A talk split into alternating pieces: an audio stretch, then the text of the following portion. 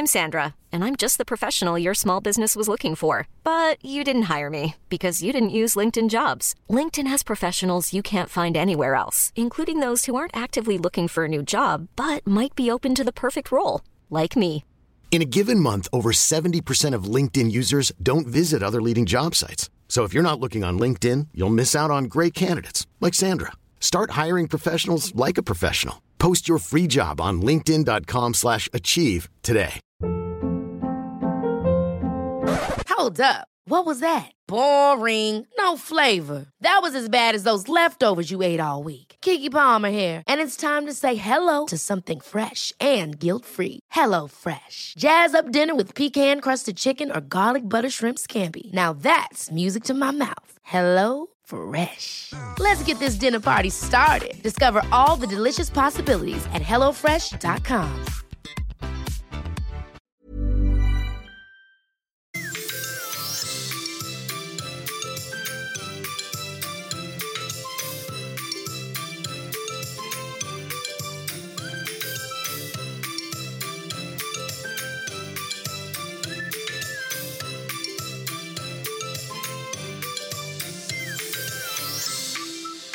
välkommen till Föräldramakarna. Det här är en podcast med Malin och Paulina.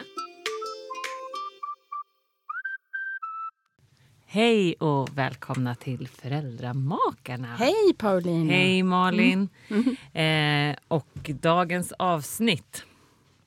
Eh, ja, vad är det vi ska prata om idag? Jo, vi ska ju prata lite om neuropsykiatriska eh, svårigheter. Ja, Hade vi tänkt att vi skulle inleda en liten avsnittsserie kring. Det är ju ett ämne, eller ett område får man väl säga, som inte vi har pratat så mycket om. Eh, eller och det så. har vi ju gjort. Det är ju medvetet val från vår sida. Mm.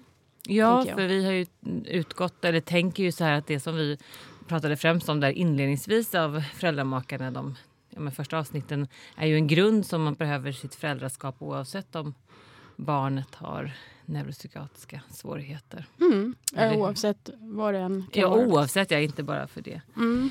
Men okej, men Malin, vad, om vi skulle sätta igång. Ja, vi gör det. Ja, vad är neuropsykiatriska eh, funktionsnedsättningar? Mm. Vilka är de främst? Ja, precis. Mm. De vanligaste neuropsykiatriska diagnoserna det är ADHD, autism och Tourettes syndrom. Och Tourettes syndrom har vi pratat om här i Föräldramakarna tidigare. Jag tänkte Just inte gå det. in så mycket på det. Men, Nej, men det, det, avsnittet där Per, per Andrén var här och gästade oss. Mm. Och det, de, det kan vara lite tokigt ibland att man just kallar det för neuropsykiatriska diagnoser. Men det man menar att man säger neuropsykiatri, det handlar ju om att, att hjärnan har ett annat sätt att fungera kan man säga. Ett annat sätt att ja, bearbeta information och, eh, på, ett annorlunda, på ett annorlunda sätt. Mm. Och sen är det också en sån här sak som är som kanske inte så många tänker på. Men det är ju inga diagnoser som man... Man får inte sån diagnos genom ett blodprov eller så. Utan det är ju beteendediagnoser. Alltså att man ställer diagnosen Mm. utifrån synbara beteenden. Om man eh, har en neuropsykiatrisk diagnos så kan man ju tänka att man har liksom större problem än andra inom vissa områden. Mm. Och om vi skulle liksom nämna de områdena. Ja, om, om, ja, om vi... Förlåt. Ja, ingen fara. Om man kan tänka sig börja med, om vi tänker yngre barn då, Mm. småbarn. Det, det, kanske, det är ganska ofta som man inte uppmärksammar att det är några svårigheter kanske de här första åren. Ibland kan det, det är också såklart vanligt, men det vanligaste är ju när man börjar skolan. Att, det, att det är då man kanske märker av det här. Och då kan det ju till exempel vara det här med att sitta still en längre tag och, och lyssna på långa instruktioner eller lyssna på instruktioner eller liksom Eh, ja, men att koncentrera sig på en uppgift, att komma igång med en uppgift och, och följa en plan helt enkelt. Att, liksom, eh, att klara av ja, men det här med uthållighet till exempel. Eh, och, och sen just det här med att komma överens med andra. Att man kanske, barn som föräldrar kan beskriva, kör sitt eget race. Att, ja, men om inte de leker den lek jag vill så, så då struntar man hellre i det. Då vill man, ja, då. Vi kanske ska backa lite och prata lite om det här med småbarn också. För en, en markör för det kan ju vara en försenad ta, språkutveckling. Att, att man har svårt att komma igång med och prata och börja prata och Mm. sådär. Eller ja, men barn som kanske är ja, lite avskärmande i sin egen lilla bubbla, svår att få kontakt med. Eller barn, yngre barn som har väldigt svårt att sitta stilla och är väldigt hyperaktiva. Att Så det blir mer påtagligt att de är ja, överaktiva. så att just med yngre barn kan man ju uppmärksamma det på det sättet. Mm. Mm. Jag tänker också att det är med svårighet att anpassa sig kanske i gruppen på förskolan och, Ja, eh, och sådär. Eller förstå vissa lekar kan man väl Ja. också eh, se det utifrån. Eh, men också det här med som du nämnde med konflikter, att blir häftiga utbrott och sådär. Det kan man Mm. också se. Samtidigt som att det behöver inte bara vara den orsaken. Eh, men kanske flera av de här indikationerna tillsammans så kan man tänka att det mm. är den typen av svårigheter.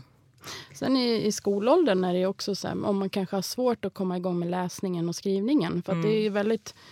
Det är ju inte, dyslexi är ju en annan diagnos, men det är väldigt hög samsjuklighet. Alltså det är vanligt att man både har dys, dyslexi och ADHD. Så det kan ändå vara en sån här markör. Om det, Då kan man tänka sig att det inte är helt...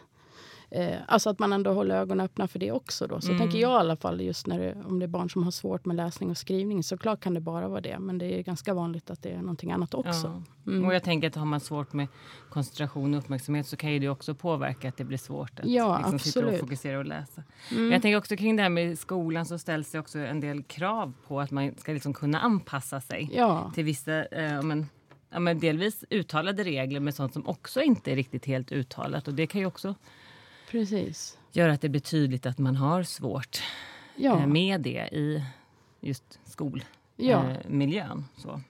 Som sagt, det är ju det vanligaste. Att, Mm. att man uppmärksammar det då, för det ställs andra krav på Mm. en. Och på förskolan är det ju oftast det där som barn mår väldigt bra av. Den här tydliga strukturen och, och många pedagoger, det är lite mindre, fler vuxna i gruppen än vad det är i en stor klass. Till exempel Mm. kanske en lärare på 30 barn. Så, Ja. Och sen med ökad ålder så ökar ju kraven också ja. i, i skolan. Mm. Ja. En annan sak också, det kan ju vara just det här, nu har vi pratat om eh, socialt samspel och koncentration och uppmärksamhet. Exekutiva funktioner, det handlar ju om det här med att eh, sätta igång med en uppgift, eh, ha uthållighet och göra klart den och ja, planering och organisering helt enkelt. Men sen någonting annat, det kan ju vara det här, det är ju många barn med NPF, NPF neuropsykiatriska funktionssättningar som som har en annorlunda perception. Alltså att man har ett annat sätt att uppleva världen på, eller med sina sinnen. Att man kan vara väldigt ljudkänslig till exempel. Och det är oerhört jobbigt i en skolmiljö om det är en Ja, lite rörig klass. Eh, Man kan vara jättekänslig för hur kläder sitter på kroppen, att sömmarna känns eller att när man duschar att duschstrålarna känns som gör ont på en till och med. Eh, Det kan också vara att att, att man har, är känslig för konsistenser. Alltså just det har ju också med perception att göra. Att maten känns... Det känns ja, vissa konsistenser är väldigt obehagligt att ha i munnen. Till exempel viss mat som man reagerar på. Och Det kan också vara med kryddstark mat och såna saker. En annan sak kan vara... Det är så i och för sig... kan, ja, förlåt. Mm. Säg. Ja, nej, men jag tänker, det kan ju också vara nedsatt åt det hållet. Ja. Att man inte känner. Så jag tänker Ja. med kyla och, och Precis, och, Ja. precis, att man kan se barn som går ut utan Mm. jacka. Det tycker jag i och för sig är rätt många ungar som gör. Ja, Och det, det vill säga är att, att alla de här sakerna, bara för att man har en annorlunda perception så har man ju inte, då är det inte lika med att man har en neuropsykiatrisk funktionsnedsättning. Utan det är alla de här sakerna som vi har nämnt. Mm, tillsammans. Ja, Mm. så. Det kan ju vara många som har en annorlunda perception utan Mm. att det behöver vara ett större bekymmer för Mm. Men man tänker alla de här sakerna tillsammans. Mm. Och vi kommer ju gå in på det lite tydligare. Men jag tänker bara för att ty- tydliggöra lite kanske för lyssnaren sådär. Att jag tänker att eh, vilka som kanske tillhör mer under autism eh, och vilka som kanske är mer under eh, ADD, ADHD. Eh, sådär. Om vi bara skulle, eh, för att sammanfatta och, och stolpa upp lite grann sådär. Ja, det är ju... Om vi så- tar ADD och ADHD. Ja, det är ju ofta så att det liksom överlappar varandra väldigt mycket. Så Mm. det här med exekutiva svårigheter, det kan ju vara både hos, Mm. med, om man har autism och ADHD. Liksom, att man har svår, svårt med planering och uthållighet kanske man inte just har svårt med när man har autism. Jo, det kan man absolut ha om det är något som man inte är intresserad av. Mm. Så. Men eh, ADHD är ju med uppmärksamhet och koncentration och hyperaktivitet. Alltså att man har svårt att styra sin aktivitetsnivå. Mm. Eh, om man tänker autism, det är mer den här... eh, Ofta det som ställer till det mycket, det är det här med rigiditet. Alltså att man har svårt att vara flexibel. Att, att ändra sig om, om förutsättningarna ändras. Att liksom ändra plan då. Liksom att, Lite mer oflexibelt. ja. Mm. Eh, och socialt samspel, det är ju faktiskt inom båda diagnoserna kan man säga, Mm. fast på olika sätt. Eh, vi sa aldrig det, men i ADHD ingår det också impulsivitet. Att man har svårt liksom att kanske vänta på sin tur och att man Mm. gärna avbryter. Det vet jag inte om vi känner igen oss. Nej, precis. Det blir svårt att hejda impulser. Ja, att man har svårt Ja. att hejda impulser. Och det kan ju faktiskt ställa till det rätt mycket i det sociala. Sociala samspelet. Eh, så. Och inom autism är det kanske mer då att, att det är svårt det här med theory of mind. Att förstå liksom andras, att andra har ett, Mm. en annan inre värld än vad, vad, du, vad man själv har. Alltså att ta Mm. någon annans perspektiv. Så. Mentalisera. Ja, Ja. mentalisera. Jag tänker också att liksom föreställa sig det som inte syns lite Ja. grann. Sådär. Ja. Men det är ju också kring mentaliseringsförmågan. Ja, man brukar ju prata om det här med central koherens. Alltså Mm. Ja. att förstå det här med helhet och sammanhang. Att, Mm. att förstå hur detaljerna eh, liksom hänger ihop. Att, Mm. de kan, att man ser bara detaljerna, man ser inte skogen för alla träd. Till Nej, exempel. nej, men precis. Svårare att se sammanhang. Mm. Ja. Okej.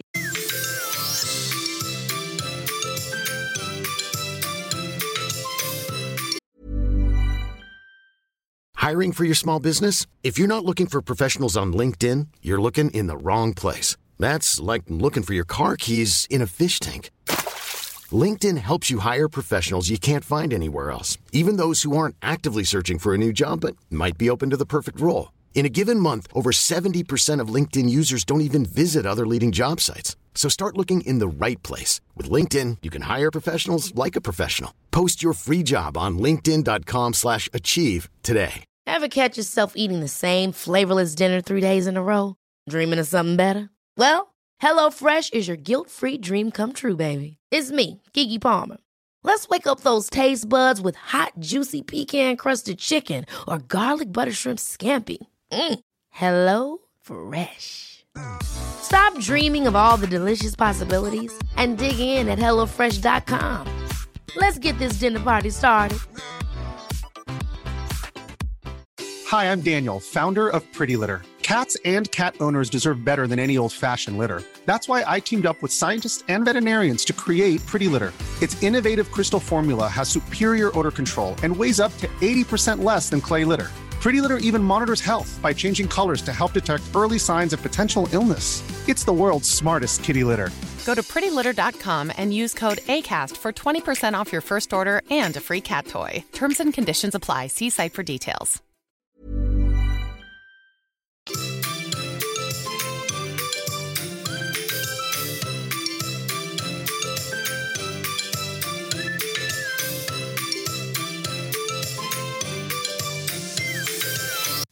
Okej, men om vi skulle tänka på eh, vad det finns för eh, olika orsaker till eh, att man får en neuropsykiatrisk eh, diagnos. Så.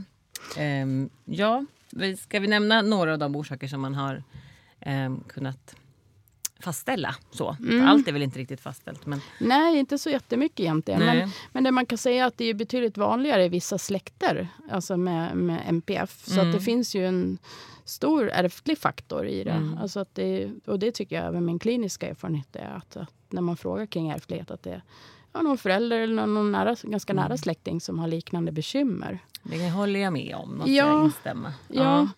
Men alltså, man vet faktiskt inte exakt varför vissa drabbas så. Alltså, det finns ju nya studier, men det har man ändå inte riktigt klarlagt vad det är. Varför vissa får, får de här svårigheterna. Men det som kan öka sannolikheten i alla fall det är ju till exempel påfrestningar under graviditeten eller förlossningar eller liksom under den nyföddhetsperioden till exempel. Eh, och- sa jag det? För tidig, föd, tidig födsel har man ju sett. Liksom. Mm. Och det kan vara till exempel näringsbrist i moderkakan eller, eller en tidig hjärninflammation. Mm. Så. Men, men det som är viktigt att säga också att det är ju inget linjärt samband. Bara för att man har drabbats av de här riskfaktorerna så är det ju inte lika med MPF Nej. på det sättet. Nej. Men, men det är ändå en ökad risk. Mm. Mm. Och en sak som jag tänker är viktig är att, att det, det finns ju ingenting som har fastställt att en dålig uppväxtmiljö skulle liksom orsaka neuropsykiatriska funktionsnedsättningar. Nej, absolut inte. Men det man kan säga är att det kanske märks mer i... Alltså om, om man som förälder har svårt Mm. att förstå sitt barn och bemöta de här svårigheterna så... Alltså kan man förvärra problemen? Ja, om man föds med den här sårbarheten Mm. så, eh, så kan ju en ogynnsam liksom, uppväxt eller en uppväxtmiljö så kan det ju alltså, klart bli förvärras. Mm. Och tvärtom tänker jag. Precis. Om en bra miljö liksom, med förstående familj och, och, och släkt och, och sådär så kan ju det minska symptomen eller ja. göra det lättare mm. Mm, att leva med eh, funktionsnedsättningen. Men om man som förälder då har hamnat i eh, eller man upplever att det eh, eventuellt finns svårigheter inom eh, de här neuropsykiatriska eh, diagnoserna. Vad ska man som förälder vad kan man göra? Vad ska man först göra? Jo, men det beror lite på barnets ålder. Men um, om det till exempel är yngre barn, då är det att lyfta det med BVC i första hand, tänker jag. Och förskolan. Mm. Eller kanske första hand mm. förskolan. förskolan ja. Om man mm. barnet går på förskola. Ja, annars så BVC. Eh, att man berättar där om, om, man är orolig, vad man är orolig för och så. Mm. Mm. Och, och, där man kan kanske få hjälp då att hänvisas vidare. Eh, så för att gå till nästa steg. Men om man är i, i skolåldern så är det ju också med, med sin lärare eller med, mm. med skolpersonal. Och, och, det är inte helt ovanligt att det faktiskt är förskolan eller skolan som lyfter det mm. först. Så, för att det är ju också svårt som förälder att veta. Om man inte ser sitt barn i en barngrupp till exempel så är det svårt att riktigt se Ja, dels förskolepersonal har ju träffat väldigt många barn och kan ganska snabbt se om det, tänker jag. Mm. Det kanske är lite olika vad det finns för kompetenser där i olika, mm. för, på olika förskolor. Ja, eh, men att, att skolpersonal oftast, eller många gånger kan ja, liksom, och då, Och då är det ju i första hand att, eh, att, att ta upp det på sådana som vi pratade med Malin om här som var här och pratade mm. om skolan och, och liksom vanliga bekymmer i skolan. Att man lyfter det med läraren som sen lyfter det till en elevhälsovårdskonferens. Så.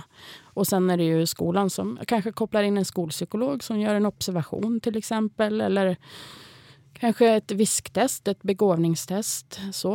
Eh, det är ju lite olika för mm. olika skolor. Och ibland kan det också vara så att, att föräldrar söker själva till BUP. Och jag vet att det ser olika ut i landet hur man gör den där uppdelningen. Som här i Stockholm är det olika. Om, om det är ADHD så är det barnläkarmottagningar. Om det, om det är de, alltså inte om det är det, men om man misstänker det. Ja. Om det är autism så är det BUP då man vänder sig till. Mm. Mm. Så då kan man eh, men, söka men det, sig direkt också. Men många gånger så vill de ändå, eller BUM-mottagningen ändå ha en hel del material från skolan. Ja. Så det är ändå bra att man har haft en, det en dialog. Det är ja. viktigt då, och faktiskt att du sa det Paulina. För att är, man ska inte rusa iväg och göra det. Utan först måste man ju se till att att det finns liksom anpassningar. Då. Om, man, om det är så till exempel att ens barn har svårt att sitta stilla och koncentrera sig, då måste ju först skolan se vilka anpassningar kan vi göra och, och testa det först. Och sen är inte de här anpassningarna hjäl om det inte hjälper eller man tänker att det här barnet behöver väldigt mycket anpassningar för att det ska fungera, då kan man ju misstänka att det finns någonting, en MPF till exempel. ADHD då, eller ADD eller sådär. Och då tar man nästa steg. Så det är inte så att det är inte det första man gör. Eh, det är ingenting som... Och det man får tänka också att det är ju... Ibland kan det ju vara bråttom såklart om det är liksom ett, ett yngre barn som man misstänker autism som, inte, som har försenad språkutveckling. och sådär. Det är klart det är väldigt viktigt att få tidigt stöd och hjälp just vid autism. Men, men annars med ADHD så kan det också vara så. Men om barnet har bra anpassningar i skolan så är det ingenting som man behöver rusa iväg och göra så. Nej, och anpassningarna är ju väldigt viktiga. Ja. Eh, så också att man kan börja med dem under tiden som mm. man ändå eh, väntar eller innan man mm. ens går vidare till att tänka att det mm. skulle behövas. Mm. För de kommer ju behövas sen efter. Ja men precis. Också man kanske har gjort en, mm. en, en, en utredning. Men okej, okay, så att, att först kanske prata då med förskolepersonal eller med eh, skolpersonal eller BVC eller skolhälsovården. Mm. Så, men att sen då eh, ja, men tillsammans kanske vända sig till, eller med inte tillsammans, men som förälder vända mm. sig till eh, en BUM-mottagning, barnläkarmottagning. Mm. Så är det ju här i Stockholm för ADD eller ADHD-utredning. Men eh, annars också till BUP för eh, autismspektrumfrågeställningar. Mm. Och, och som du sa, då ska det ju finnas med, om det är skolan som skickar en mm. remiss, så ska det finnas med till exempel en pedagogisk utredning och en del formulär brukar de också Vilja ha in. Ja. Ja. ja. det finns en hel del material sådär, som ska samlas in. Mm. mm. Mm. En del eh, kan ju ställa sig frågan varför ska man göra en sån här utredning om man ändå vet vilka anpassningar som behövs. Man, man, borde väl då kunna tänka att jaha, men det här är sånt här barn som behöver ha en speciell plats i klassrummet, kanske hörselkåpor, eh, behöver starthjälp. Eh, behöver ett tydligt vis, eh, schema på sin bänk, eh, som, ja, men, om man tänker visuellt stöd. Men det man kan säga är ju att, eller det som man vet är ju att, att om man har alla de här liksom, svårigheterna, att man till exempel har svårt med socialt samspel, när det inte det går, som för, för de allra flesta är, sker ju det per automatik. Man behöver inte tänka så mycket hur man gör när man umgås med andra. Men om man har svårt med det här, då är ju inte det automatiserat. Då behöver man ju liksom fundera varenda steg kanske en del barn behöver. Det tar ju väldigt mycket energi. Och man hamnar i många konflikter. Så. Och det tar ju på en. Eh, så att många, inte just bara det, det är också det här med att hålla ordning på sina saker eller liksom att kunna sitta och lyssna längre stunder. Det tar ju jättemycket energi för de här barnen att vara i skolan. Mm, så det är ju att det påverkar deras funktionsnivå och därför ja. är det ju liksom viktigt. Det blir ett, ett stor, en hög grad av lidande och att funktionsnivån ja. att det blir men, överkravssituationer kan man tänka ja, i, i skolmiljöer och därav är det viktigt att, mm. eh, att gå vidare med en, en utredning. Mm. Så. Ja, och jag tänker också för yngre barn också, eller jag brukar, eller så tänker säkert du med att ju tidigare man gör det, om man tänker att det är, mm. stora svårigheter med, mm. och funktionspåverkande, så att ju tidigare ju bättre för att mm. kunna skapa rätt mm. anpassningar och skapa liksom, eh, ja, men de förutsättningarna som barnet behöver mm. för att det ska liksom, kanske utvecklas ändå ja, på ett verkligen. bra sätt.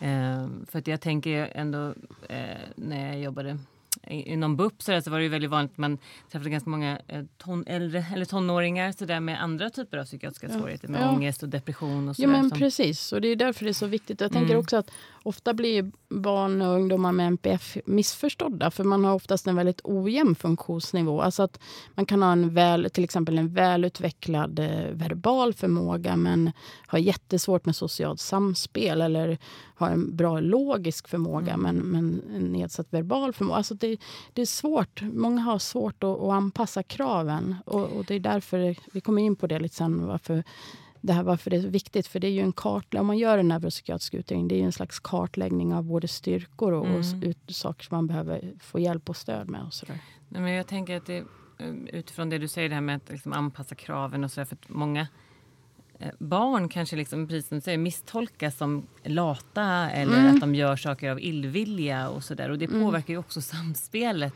med föräldrarna. Men om man som förälder ändå har en förståelse kring att det liksom kanske är mer en outvecklad förmåga mm. eh, sådär, eller en svårighet. Då kanske det också blir lättare att, eh, mm. ja, men att, att, se på det på ett annat sätt och istället skapa förutsättningar ja, som gör att, att, barnet eh, lyckas. Än att man tänker på det som att det är lat eller inte vill. Eller liksom mm. sådär. Mm. Ja men verkligen. Och det har ju inte med begåvningen att göra. Mm. För det är ju det också som man kan bli missförstådd om man har jättesvårt inom vissa områden. Att ibland kanske man ställer för låga krav då på vissa sätt och inom andra områden för höga krav. Ja men precis det här med ojämn funktionsnivå. Mm. Så. Och när man gör en utredning då får man ju reda på det. Man får mm. bättre förståelse. Så en, en ökad förståelse mm. eh, är en anledning. Mm. Eh, men och, hur gör man då, eh, Malin? Hur går det till? Ja, en utredning, hur mm. det går till. Eh, jag kan ju bara tala för hur jag, när jag har gjort utredningar, mm. hur, och jag tror att de flesta som jag känner i branschen gör ungefär likadant. Alltså vissa saker ska ju ingå, så det mm. gör ju alla likadant. Men det första är då att, att, eh, att det är ju det är inte... Dels så är det det här med att man eh, går... Att en anamnes. Alltså se hur har utvecklingen varit från ja, men förlossning, grav, eller graviditet, förlossning, eh, nyföddhetsperiod, tidig, eh, tid, de första åren. Alltså hela ens barnets utveckling ställer man frågor kring. En, en djup intervju med föräldrar. Så. Eh, så att det, och där går man igenom, där pratar man om språk och motor, ställer frågor kring språk och motorik och det här med perception som vi pratade om social, hur man fungerar med andra. Men det är massor med mm. saker som man ställer. Det är en jätteviktig del i utredningen, så, den här anamnesen. För det, när man har NPF, det är ingenting som bara dyker upp helt plötsligt en dag. Utan det ska gärna funnits med i utvecklingen. Sen kan man ju tänka att om man har haft väldigt bra anpassningar och så, så kanske det inte märks så mycket. Men när, som du sa tidigare, när det ställs högre krav på en då, då det är då det kanske kan verkligen bli ett problem. Ja. Så anamnesen är, ett vikt, det är en del. Och sen går man igenom journaler. Man tittar igenom BVC-journaler och skolhälsovårdsjournaler och BUP-journaler om det finns såna. Alltså man, där man också går igenom. Så det är också en viktig del. Intervju med lärare eller förskolepersonal. Och de får också fylla i formulär och sådär. Eh, och sen barnet, så träffar man ju såklart barnet. Och, eh, begåvningstest och koncentrations... Om det är just eh, ADHD-frågeställning så är det test där man tittar på koncentration och uppmärksamhet. Om det är mer om det är autismfrågeställning så brukar man också göra sån social eller interaktion och kommunikationstest. Så, där man leker med barnet och observerar. Observation i förskolemiljö, att man gör en observation. Man ser hur barnet eh, interagerar med andra barn till exempel. Så. Eh, skola eller förskola. Mm. Vad gör man mer Paulina? Ja, men det är läkarundersökning också. Just det. det är, bara tänkte på vad jag gör. Ja. Eh, just det, det är ju jätteviktigt. Man gör en läkarundersökning också. Och det är oftast en eh, barnpsykiatriker som gör den då. Eller en barnläkare. När det är ADHD-frågeställning mm. kan det vara så. Och det är ju för att utesluta att det inte finns en somatisk orsak. Alltså att det inte är någon fysisk sjukdom som, som gör att man har de här svårigheterna. Så. Eh, ja. Så är det. Mm. Och hur lång tid, det är ju generellt så här, och det ser ju olika ut på olika mottagningar. Så här, men hur lång tid kan det ta ungefär att man gör mm. en sån här? Det, är det, en del, det, har man ju, det har ju varit en del skriverier mm. nu faktiskt de senaste veckorna har jag sett så att det går alldeles för snabbt med utredningen. Så där. Men det beror ju på hur mycket material man har fått sen tidigare. Ibland kan ju skolpsykologen ha gjort eh, många saker som är bra i utredningen mm. och då kanske psykologen inte behöver göra lika många saker. Alltså då kanske man inte gör det här begåvningstestet och så. Det är jättesvårt att säga, men eh, jag tänker så här, när jag gör en utredning, och då tänker jag ju liksom allt arbete som jag gör hemma, eller inte hemma, men som jag gör när jag inte träffar familjen. Att det tar liksom minst 20 timmar för mig att göra en utredning. Och det är det jag tänker att många inte förstår. Att det är inte bara när man träffar barnet som man gör, eller föräldrarna, utan det är den här intervjun med läraren och skriva och samla ihop allt material. Och, och sen ja. har man ju även en diagnosdiskussion med dem. Ibland kan det vara så att det är en logoped som är inkopplad. Eller en sjukgymnast. Det kan ju vara så också. Och då har man ju en diagnosdiskussion där man lägger, liksom, samlar ihop allt material som man har Ja, som en datainsamling är det ju faktiskt. Och, och analyserar det ja, lite grann, ja, det man har. Ja. Mm.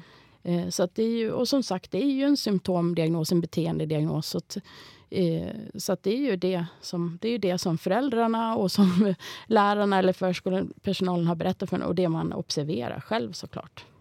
Men det är en jätteviktig del, det andra berättar för en också. Mm, mm. Mm. Ja, och sen efter, tänker jag, efter man har haft, eller gjort de här testerna eller, um, och haft läkarbesök och diagnosdiskussion och sammanställt allting så där, så är det ju en, en återgivning. Mm. Och det är ju, då kan man ju, det kan man göra lite olika. Ibland kanske man tar en återgivning med föräldrar först. Eh, och sen kanske med skolan och sen kanske en till återgivning med barnet och föräldrar eller bara barnet. Det beror ju lite på. Alltså om det är en tonåring kan ju tonåringen vara med. Det får man göra. Det får man känna lite från fall till fall vad som är lämpligast. Sådär. Men det är ju en jätteviktig del av mm. utredningen. Mm. För det är då som alla rekommendationer och där man liksom beskriver det man har kommit fram till och vad man tänker att barnet behöver för att må så bra som möjligt och fungera så bra mm. som möjligt. Och vad, vad andra kan göra. Det är ju det som är viktigt. Det är ju sällan man... Eh, ibland kan det vara så att ja, vi tänker att, att, man, att, barnet behöver den här behandlingen också. Kanske en ångestbehandling. Men det, det, oftast är det ju vilka anpassningar i miljön som som behöver göras. Mm, en viktig del. Och en viktig del att den också görs på ett bra mm. sätt. Eh, för, mm. Eller för barnen tänker jag också. Mm. Eh, men till skolan. Mm. Eh, att det är en de också får det. Mm. Och föräldrarna. Det är viktigt för alla. Och Många psykologer eller, alltså där, gör ju en speciell barnåtergivning där man kanske gör den lite enklare med mm. bilder och sådär. Där man beskriver, där man är väldigt noga med att beskriva styrkor. För det, mm. det får vi inte glömma bort. Det är Nej. ju ja. fantastiska styrkor som man ofta mm. kommer fram till också. Mm. Så. Och som inte, så är det ju med de här diagnoserna. Det finns ju styrkor i det. Jag tänker som ADHD, att man kan ha liksom en mycket högre energinivå, orka mycket mer. I alla fall de saker som man är intresserad av kan man Mm. orka hålla på Ja. med väldigt länge. Kreativ, och Ja, associationsrik och sådär. Ja. Mm. Mm, och jag tänker bara att vi inte får glömma autism, vilka Nej. styrkor. Och det kan ju vara det här med uthålligheten. Mm. Att, att just det här som vi pratade lite om, rigiditeten. Att man kan liksom snöa in på vissa saker. Och kan, vissa saker är väldigt, väldigt bra. Om man har ett specialintresse till exempel. Eh, och det tycker jag är häftigt. Ja, verkligen. Ja. Just det där, återgå lite till, till varför det är viktigt att göra en utredning. Eh, det är också för att, att man har ju vissa rättigheter som eh, om man har en diagnos. Till exempel så har ju föräldrar rätt att söka vårdbidrag av Försäkringskassan och det är att man kan få en, en viss ekonomisk ersättning från Försäkringskassan. Det är ju inga kanske jättesummor som kanske ersätter allt det extra pengar som det kan kosta att ha ett barn med, med NPF, men ändå. Det, Mm. Vårdbidraget. Ja, Mm. ett vårdbidrag. Och sen också eh, om barn får en diagnos inom autismspektrat så har man ju rätt till LSS. Och det kan ju innebära att man kan få åka till exempel på, eller att man kan få en kontaktperson eller ledsagare. Alltså man har svår... Korttidshem. Eh, Ja, eller precis. så att man kan ha, eh, få vara... i- F- Får man tänka att man har svårt med det här att vara med andra och så, så kan det vara jättesvårt att liksom hitta kompisar och, och så. Och då är det viktigt att man kan få göra det på andra sätt. Mm. Till exempel åka på såna här korttidsboende eller, Mm. eller ha en kontaktperson eller sådär. Något som jag kom på, kanske knasigt att avsluta med det, men det är ju inte så att någon kan tvinga en som förälder att ens barn ska genomgå en utredning, utan det är alltid föräldrar som måste ge samtycke till det. Och det är inte heller så att... eh, Det finns ju en lag, som jag inte riktigt eh, kommer ihåg vad den heter nu, men att barn har ju rätt till att liksom få anpassningar i skolan, även om de inte har en diagnos. Så. Jätteviktigt att du säger det. Ja, så det är ju, men, men ändå så här om man tänker att för barnet och för, för de som finns runt omkring barnet att få den här förståelsen. Och för, man kanske inte berättar för barnet just om man är... Det beror ju på vilken ålder det är. Men jag skulle ändå rekommendera att man berättar för barnet om den här diagnosen ganska tidigt. För det är i alla fall min erfarenhet att det kan bli ganska... Ja, det kan bli lite märkligt när föräldrar behåller det för sig själv faktiskt. Mm. Det här, alltså när, många, men när vuxna runt om barnet vet om det här och inte barnet själv. Sen om man är fem sex år kanske man inte behöver veta det. Men jag menar när man blir äldre. Eller vad tänker du på Elina? Jag tänker nog att det är alltid bra att att vara eh, öppen och Ja. transparent. Att ändå barnet får liksom veta. För det handlar ju också om att ha en, en ökad förståelse kring sig Mm. själv och det kommer ju hjälpa på Ja. lång sikt. Sen så måste det ju självklart vara anpassat utifrån var barnet befinner sig i åldern och, och sådär. Man Men att liksom förklara vad som med styrkor och svårigheter. Ja, man Mm. behöver inte krångla till det. Man Nej. behöver inte sitta med DSM-5, Nej. diagnosmanualen och berätta Nej, för barnet. Men, men- men, liksom Men ändå, ändå att det är en öppenhet så att Ja. det inte blir sådär. Och sen det som jag tänkte på det du sa, det här med att det, att det är jätteviktigt med generell kunskap kring den här typen av svårigheter. Mm. Ehm, egentligen för alla. Mm. Eller men professionella framförallt i skola och förskola och sådär. Men att det är och föräldrar om man har den här typen av barn som har den här svårigheten. Mm. Men det som ändå är viktigt som du sa, det med att det är individens behov som styr. Ja, Och det blir det ju oavsett om du har en neuropsykiatrisk diagnos. Så blir det ju ändå eh, barnet som individs Mm. behov som styr. För att det är ju liksom spektrum och det ser ju liksom lite ja. olika ut för olika. Så det gäller ju inte att, liksom, att anpassa Mm. på samma sätt för alla. Utan det är ändå individens behov som styr. Och jag menar många Mm. utredningar som görs, det slutar ju inte i en diagnos utan Nej. en bättre förståelse. Kanske liksom att man inte riktigt uppfyller alla kriterier för en diagnos men man får ändå en ökad förståelse. Mm.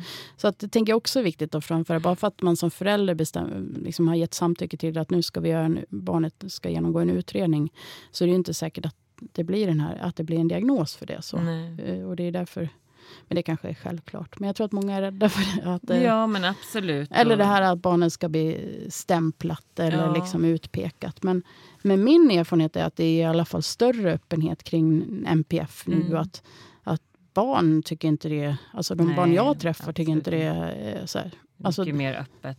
Jaha, men ADHD har jag det? Det har ju, har ju han och han också. Mm. Så att det är mer på det sättet. Ja, mer accepterat på ett annat sätt. Ja. Eh, men att också, jag tänker till motsatsen där med att, att en del föräldrar som när det inte blir en diagnos, att det Mm. Kan ju också eh, ändå ge det här med att, ja, men som du sa, en ökad förståelse Mm. eh, för och man kan ju ändå behöva göra anpassningar. Ja, men Fast verkligen. om inte det liksom, det påverkar funktionsnivån i den utsträckningen att det blir liksom en, uppfyller en diagnos. Ja, men det är klart. Liksom, om man kommer till utredning Mm. då behöver man göra anpassningar. Ja. Och ibland vet man bara inte vilka anpass- Nej. anpassningar som är, är de bästa. Mm. Kanske riktigt innan man har gjort den här utredningen. Nej.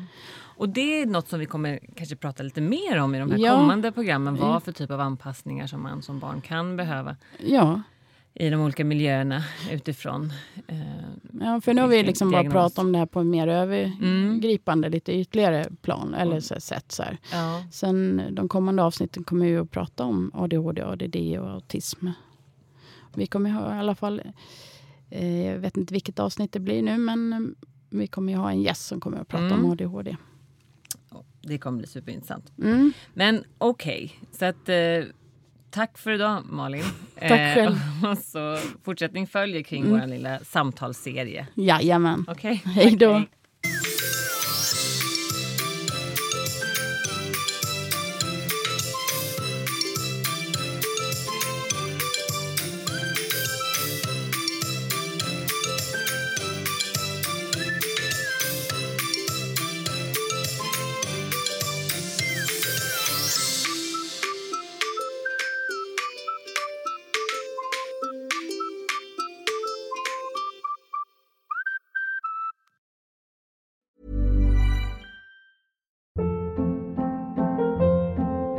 Hold up. What was that? Boring. No flavor. That was as bad as those leftovers you ate all week. Kiki Palmer here, and it's time to say hello to something fresh and guilt-free. Hello Fresh. Jazz up dinner with pecan-crusted chicken or garlic butter shrimp scampi. Now that's music to my mouth. Hello Fresh. Let's get this dinner party started. Discover all the delicious possibilities at hellofresh.com. Hi, I'm Daniel, founder of Pretty Litter. Cats and cat owners deserve better than any old fashioned litter. That's why I teamed up with scientists and veterinarians to create Pretty Litter. Its innovative crystal formula has superior odor control and weighs up to 80% less than clay litter. Pretty Litter even monitors health by changing colors to help detect early signs of potential illness. It's the world's smartest kitty litter. Go to prettylitter.com and use code ACAST for 20% off your first order and a free cat toy. Terms and conditions apply. See site for details.